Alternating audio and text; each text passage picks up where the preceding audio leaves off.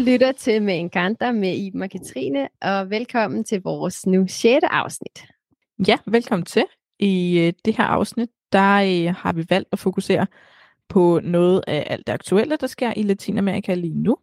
Og eftersom vi jo nærmer os slutningen af året og 2022, så øh, synes vi også, at det, det kunne være meget relevant at kigge lidt tilbage på året. Øhm, og man kan jo sige, at en af de ting, der har været gennemgående i, i året, det er, at det, der har været valg i flere af de latinamerikanske lande, blandt andet Colombia og sidst Brasilien her i oktober måned. Og det man ligesom har set i begge de lande, det har i været en venstreorienteret tendens. Så med udgangspunkt i de her to aktuelle valg, så vil vi i det her afsnit altså kigge lidt øh, nærmere på den her, hvad man kan kalde anden bølge af La Marea Rosa, som øh, har fundet sted i de seneste par år i Latinamerika, og som også er kendt som øh, Pink Tide, som altså er en uundgåelig term, når man snakker om politik i Latinamerika i det 21. århundrede. Og altså særligt aktuelt er det også lige nu, da seks af de største økonomier i Latinamerika, nemlig Brasilien, Mexico, Argentina, Colombia, Chile og Peru, de altså alle sammen vil have venstreorienterede regeringer fra øh, starten af det nye år af, foruden nogle af de mindre som øh, Venezuela, Bolivia, Cuba og Nicaragua. Og efter den kolde krig, der oplevede Latinamerika et amerikansk hegemoni i regionen og gik igennem nogle fundamentale økonomiske ændringer, som var karakteriseret som øh, neoliberale reformer, som bidrog til en proces af privatisering, udenlandsk investering, frit marked osv. Og den her økonomiske politik, den var påtvunget af The International Monetary Fund og The World Bank, øh, som også er kendt som El Consenso de Washington – og den økonomiske udvikling, som El Consenso de Washington bragte med sig, var langt fra tilfredsstillende i størstedelen af de latinamerikanske lande. For en af de positive effekter øh, af neoliberalismen, det var en økonomisk vækst, men den var kortsigtet og ikke nok til at rette op på krisen af ISI og fattigdom i regionen. Nogle af de største problemer med neoliberalismen i 1990'erne, øh, det var øh, blandt andet ulighed og arbejdsløshed blandt befolkningen i Latinamerika. Ja, og så den her opblussen af, af venstrefløjen i regionen, den startede ligesom i, i slutningen af 1990'erne. Og det var dermed også sådan en opstand mod USA's hegemoni i regionen. Og man kan betragte den her drejning mod venstre i Latinamerika som ja, et forsøg på ligesom at frigøre sig selv, i det her tilfælde fra et land som USA og, og dets imperialistiske dominans. For i næsten et årti, der havde det politiske landskab i Latinamerika altså været domineret af regeringer fra midten og mod højre. Men øh, ved slutningen af 90'erne og starten af 0'erne, mere specifikt i 1998, så startede der altså en række valgsejre af præsidentkandidater for Venstre for midten. Og helt præcis så, så startede det altså med triumfen af Hugo Chavez i Venezuela. Og Chavez sejr i 1998, den blev altså efterfulgt af en række sejre af andre præsidentkandidater mellem 1998 og 2009, som ligesom alle repræsenterede forskellige former af venstrefløjen. Og nogle af de her præsidentkandidater, det var altså Luis Inácio Lula da Silva i Brasilien i 2002. Så var der Nestor Kirchner og Christina Kirchner i Argentina i 2003 og 2007 og øh, Eva Morales i Bolivia i 2005.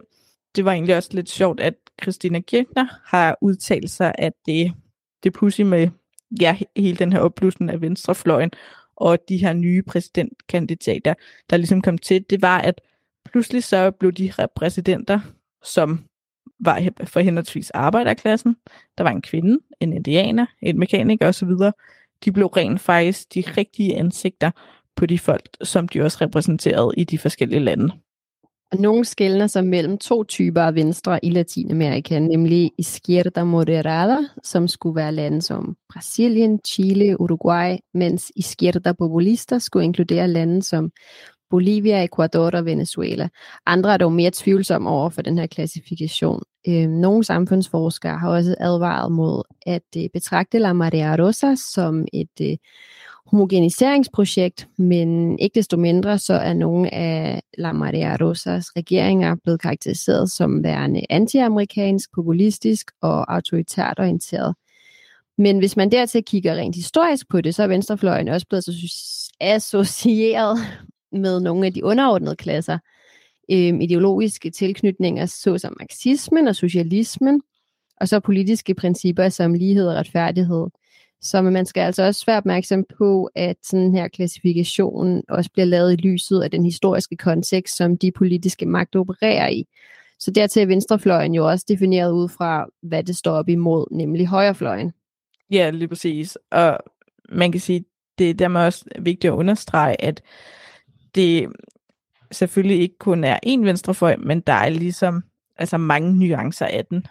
Og i, i Sydamerika, så er Hugo Chavez fra Venezuela, Evo Morales og Lula da Silva fra Brasilien ligesom blevet betragtet som værende sådan de største og mest markante tilhængere af venstrefløjen.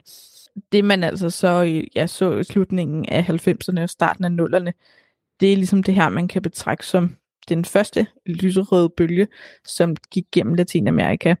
Efterfølgende så har der altså i flere lande været i højreorienterede regeringer, men så i de seneste par år, så er der ligesom kommet en ny bølge, eller en anden bølge igen i Latinamerika, som også for alvor startede, da Andrés López Manuel Obrador, han øh, blev valgt som præsident i 2018 i Mexico. Og senest, så har den her bølge altså også manifesteret sig i de her præsidentvalg i henholdsvis Colombia og Brasilien.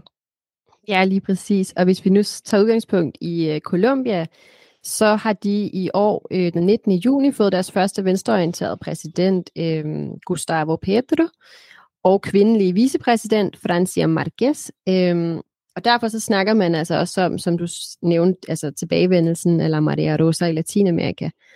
Og de vandt øh, det her valg, fordi de talte til hele befolkningen, altså til de fattige, til kvinder, til LGBT plus samfundet, til afrokolumbianere, den oprindelige befolkning, og, og altså sådan generelt alle samfundslag, som der tidligere har været påvirket af fattigdom, statsvold, racisme, diskrimination og miljøødelæggelse i landet. Øh, og regeringen her, de vandt altså med mere end 50 procent af stemmerne øh, og skaber så historie ved at være den første progressive venstreorienterede regering i landet. Størstedelen af befolkningen vil jo ligesom selvfølgelig gerne ud af fattigdom og opnå bedre levevilkår, og det er noget, som med den nye regering endelig forhåbentligvis bliver en mulighed.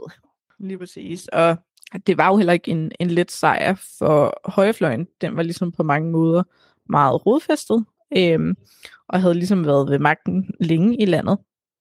Men øh, i anden runde af valget, der stillede Pedro og Marquez altså op mod deres øh, højreorienterede modstander, Rodolfo Hernandez, der øh, havde opbakning fra den afgående konservative præsident, Ivan Duque, og dermed også det højreorienterede Centro Democrático Parti, der øh, har været ved magten i mere end to årtier. Og såvel som medierne og den magtfulde lede støttede også op om ham. Men øh, på trods af, at han ligesom kørte en, øh, en aggressiv og velfinansieret kampagne med fokus på, på antikorruption, så, så lykkedes det altså ikke Hernandez, som ikonisk nok selv også står over for sine egne korruptionsanklager, øh, at vinde tilstrækkelig støtte til at sikre sig i sig selv præsidentposten. Det var også et valg, der, der oplevede den øh, højeste valgdeltagelse i kolumbiansk historie, og millioner de valgte altså at stemme på en øh, venstreorienteret regering, der ligesom lovede dybtegående social og, og økonomisk forandring i landet.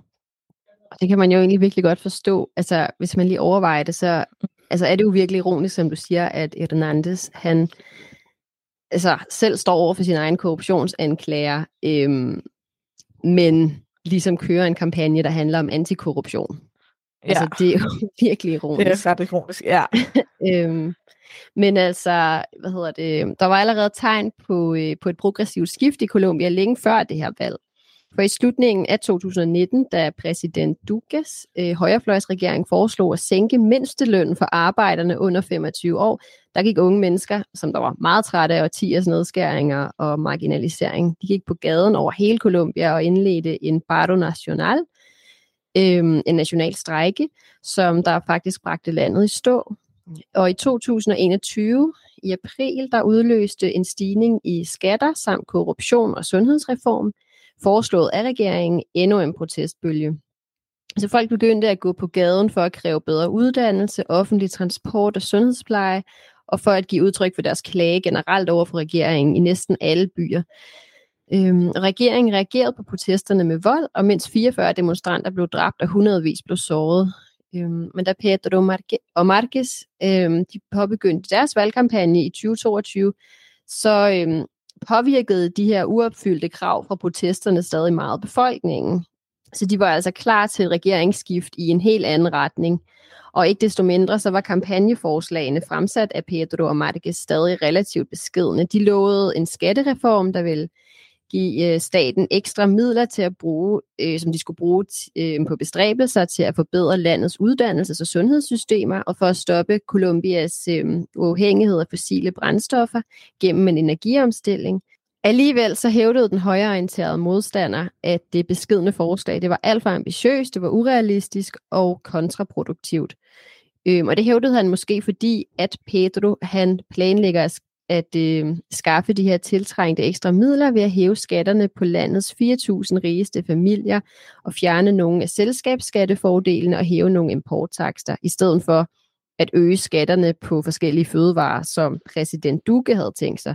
Så på den måde kan man sige, at det ikke går ud over størstedelen af befolkningen og dem, der har det sværest, altså den fattige del. Ja, og man kan sige, dermed så er Pedro og Marquez Velsejr ligesom også begyndelsen på et nyt og, og positivt kapitel.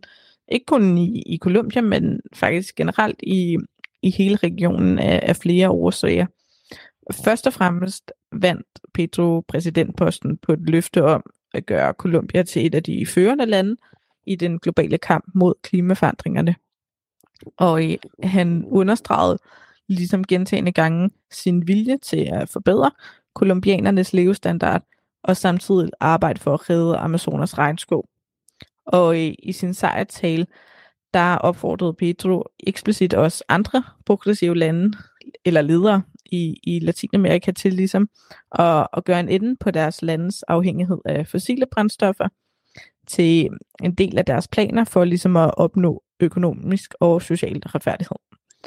Og øh, han fremsatte altså mange øh, klimaændringsrelaterende forslag under sin sejrstal, såsom øh, et forbud mod ukonventionelle oliefelter, et forbud mod udvikling af offshore-brønde og en enden på nye licenser til, til efterforskning af fossile brændstoffer.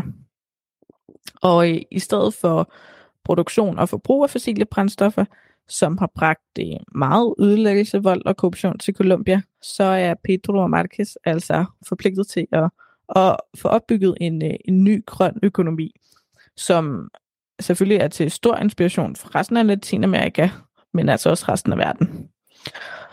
Resultaterne af Colombias præsidentvalg, det vil altså også være en inspirationskilde for progressive sociale bevægelser over hele verden. Og Pedro og Marquez, de viste altså, at beslutsomhed og græsrodsorganisering, det også kan opnå resultater, selv mod et stort tilbageslag fra den daværende højreorienterede regering. Og under hele valgsæsonen, så fremhævede Petrus rivaler hans tidligere involvering i øh, M19-oprørsgruppen, som demobiliserede i 1990'erne, for ligesom at vende det kolumbianske folk imod ham. Men øhm, da dette ikke virkede, så øh, begyndte hans rivaler ligesom at fordreje de løfter, som han gav i sit manifest, for at få ham til at ligne en mere useriøs kandidat, der ikke kunne håndtere de her udfordringer, som øh, landet står overfor. Men ingen af de her mudderkastforsøg, de lykkedes, øh, takket være det her stærke bånd, som Pedro og Marquez, de havde opbygget med den oprindelige befolkning, afrokolumbianere, bønder, kvinder, LGBT+, og mange andre befolkningsgrupper, som hverken var blevet hørt eller prioriteret førhen i landet. Og først og fremmest så vandt Pedro øh, præsidentposten på et løfte om at gøre Colombia til et af de førende lande i den globale kamp mod klimaforandringer. Men alt i alt så kan man altså sige, at Pedro og Marquez sejr ikke kun er en sejr for den kolumbianske befolkning, men altså for alle mennesker i den latinamerikanske region, fordi det symboliserer en ny bølge af La Marea Rosa, altså fremkomsten af en ny bølge af en socialisme, som vil fremhæve klimakampen og retfærdighed til folket. Men altså, det bliver jo ikke nemt at opbygge den her nye regering, øhm, som nok vil blive forsøgt modarbejdet af højrefløjen, der højst sandsynligt ønsker magten tilbage, men man kan sige, på trods af alle de udfordringer, der stadig er i horisonten, venter en mere retfærdig fremtid forhåbentlig, med et inkluderende og velstående samfund for alle kolumbianere, fri for trusler om vold, sult og klimaudlæggelser.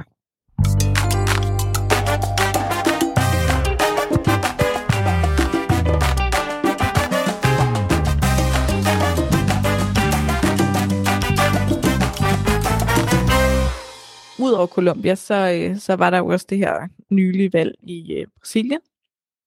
Mm-hmm. Og ja, det er altså ikke længe siden, at der, der var valg i Brasilien, som jo er Sydamerika, Sydamerikas største land. Det var nemlig øh, den 30. oktober, der vandt Lula de Silva fra Arbejderpartiet Partido dos Trabalhadores. Kan jeg ikke portugisisk, men øh, noget af den stil, øhm, nemlig præsidentvalget med en, øh, med en snæver sejr med øh, 50,9 procent af stemmerne i anden runde, og dermed så slog han altså også den øh, tidligere siddende højre radikale præsident Jair Bolsonaro, der jo har siddet på posten siden 2019. Og dermed så blev det altså en, øh, en tilbagevenden til Lula, som jo tidligere har været præsident i Brasilien nemlig i årene fra 2003 til 2010, hvor han dengang var landets første præsident, der var vokset op i en arbejderfamilie. Og derudover så øh, blev Lula altså også særligt kendetegnet for sine mange sociale reformer, der blandt andet løftede 30 millioner brasilianere ud af fattigdom. Men øh, i 2018 så blev Lula faktisk fængslet 12 år for korruption. Han kom med øh, til at sidde i 580 dage, men blev så løsladt i 2019 på grund af en øh, procedurefejl. Og dertil så havde han hele tiden også erklæret sig uskyldig og som et offer for politisk komplot. Og nu ventes Lula altså så at blive øh, genansat den øh, 1. Januar 2023, og kommer altså dermed også til at varetage Brasilien og det 215 millioner indbyggeres interesser. Og øhm, det her valg mellem Lula og Bolsonaro, det har altså også været et af de mest polariserede præsidentvalg i landets historie. Og de to parter har også brugt rigtig meget tid på at demonisere modparten. På den ene side, så øh, har Lula kaldt øh, Bolsonaro for en diktator og forbryder, uden respekt for retsstaten og de demokratiske institutioner, mens Bolsonaro på den anden side har givet udtryk for, at Lula, det vil simpelthen være lige med kommunisme og kaos.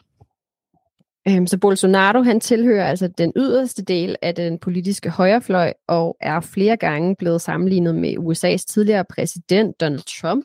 Øhm, og det skyldes altså, at i Brasilien, der, øh, der lever en rigtig stor del, faktisk halvdelen af befolkningen i fattigdom, og Bolsonaros dårlige håndtering af blandt andet coronapandemien, hvor mere end en halv million brasilianere mistede livet, og Brasiliens høje inflation og arbejdsløshed, øh, det har altså givet mange brasilianere problemer med at få mad på bordet, og var også grunden til, at den svækkede popularitet, som Bolsonaro oplevede til sidst.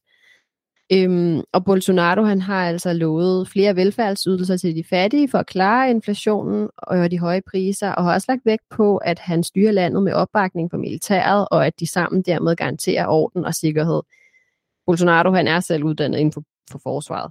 Men altså, på den anden side, så øh, har Lula derimod øh, repræsenteret en kamp mod fattigdom og har lovet at hæve minimumslønnen. Og dertil har han også garanteret, at ingen statslige virksomheder vil, øh, vil blive privatiseret. Lula vil også fokusere på det grønne område, og kampen mod klimaforandringer vil blive prioriteret ligesom beskyttelse af regnskoven gennem internationalt samarbejde, hvilket står i skarp kontrast til Bolsonaro, mm. der har været øh, hårdt beskyldt for at tillade rovhugs på øh, Brasiliens regnskov, og dermed også har svækket det internationale klimasamarbejde. Ja, lige præcis. Og det er jo egentlig også, ja, hvis man jo bare lige også prøver at sammenligne Lula og, og Pedro Marquez i, i Colombia, så kan man jo også tydeligt se, at de ligesom har nogle af, af de samme agendaer, ikke? Ja, lige præcis. Øh, ja, bare det her med klima, der lige pludselig får en, en meget større betydning, ikke? Ja. I forhold til, hvad man førhen har set. Men, øh, men ja, hvis man jo ligesom også sammenligner den her bølge, som, øh, af La Marita Rosa, der gik igennem Latinamerika i slutningen af, af 90'erne og starten af 0'erne, med den her bølge, man ser i de, eller man har set i de seneste par år, nu her, øhm, så er der altså også en, en forskel. Da først og fremmest fordi konteksten og betingelserne selvfølgelig også har, har ændret sig. Man kan sige, at det, den første bølge, den var måske langt mere ideologisk end den nye, og fokuserede altså særligt på antiimperialisme og antikapitalisme rettet mod USA, ja. da man som nævnt tidligere jo var, var godt træt af USA's hegemoni i regionen. Og den dag i dag, der, der er det kun uh, Venezuela, Nicaragua og Cuba, som nok stadig fastholder denne her mere ideologiske vinkel, øh, hvilket også har ført meget kritik med sig. Dertil så var der i nullerne under den første bølge af La Madera Rosa, altså også en høj udlandsk efterspørgsel på varer, hvilket også gjorde det muligt at, at finansiere sociale reformer. Men den kontekst er jo også en anden den dag i dag, og som nævnt tidligere, grundet de her efterdønninger af både pandemien, men altså også den her høje inflation og en stor offentlig gæld, der skal betales eller behandles, før man ligesom kan gå i gang med, med de nye reformer. Så man kan sige, at venstrefløjens idé er økonomiske og sociale tiltag for ligesom at rette op på den her ubalance, der er mellem de rige og fattige i de her latinamerikanske lande. Mm. Og så er vi nået til Me encanta recomienda, og i forlængelse af det her afsnits tema, altså La Marea Rosa, så øh, vil vi rigtig gerne anbefale øh, dokumentaren South of the Border fra 2009, der er instrueret af øh, Oliver Stone, og som netop handler om La Marea Rosa, der øh, bryder frem i, øh, i Sydamerika. Og så er der øh, særlig fokus på Hugo Chavez, men også på Evo Morales, Nestor og øh, Cristina Kirchner, øh, Raul Castro, øh, som interviews øh, i den her dokumentar her. Øh, men den kan vi virkelig anbefale. Ja, det, det kan vi. Og ja, jeg synes faktisk også, at det var ja, en rigtig god og, og spændende dokumentar, der jo også fortæller en historie fra det sydamerikanske perspektiv frem for det her ja, typiske amerikanske. Øhm, og Stone selv, han skulle jo også have sagt, at det, han af en grund så til, at det, det ligesom var nødvendigt at fremstille øhm, oppositionens sag i den her film fordi den, øh, den kender vi allerede, ikke? Øh, ja. Og ligesom den, der har været den dominerende, ikke? Øhm, men ja, man kan sige, dertil så, så dykker dokumentaren jo også ned i blandt andet mediernes skildring af Hugo Chavez, og hvilken magt de jo besidder, særligt i forhold til det her med at, at skildre de gode versus de onde i USA's verdensfortælling, særligt øh, når andre lande ligesom går imod USA's egne interesser. Men det, den fortæller altså også noget om, hvordan at øh, USA var involveret i kuppet på Chavez, der jo ellers var en demokratisk valgt præsident, og hvordan USA også gav økonomisk hjælp til forskellige organisationer, der altså øh, i arbejdet imod Chavez' administration. Og øhm, nogle af de her indgribner, de har altså også gentaget sig i mange af de andre latinamerikanske lande, og er selvfølgelig også grunden til, at det har gjort det endnu sværere for, for de latinamerikanske lande ligesom at, at kunne lide USA. Øhm, og så stilles der selvfølgelig også spørgsmålstegn ved øh, IMF, altså International Monetary Fund, betydning og indflydelse i, i de mange af de sydamerikanske lande, ikke? Jo, altså jeg synes også, at det, at det var super interessant. Øhm, og den her dokumentar, den viser virkelig, hvordan man som du også siger, kan manipulere med, eller altså gennem mediebilledet generelt. Mm. Øhm, fordi USA, de jo ofte har den her tendens til nok at skildre de andre som de onde, ikke? Øh, men ja. her får man ligesom en forståelse for de andre, og hvorfor de ikke nødvendigvis ligesom er de onde. Øhm, men ja, det er særlig interessant at se det her med, hvordan USA går imod Chavez administration, når, som, når du ligesom siger det her med, at han var demokratisk valgt præsident. Øh, præsident. Øhm, det viser lidt, øh, hvor langt USA vil gå for at få deres vilje, eller når nogen tror deres interesser, ikke? som Chavez jo gjorde.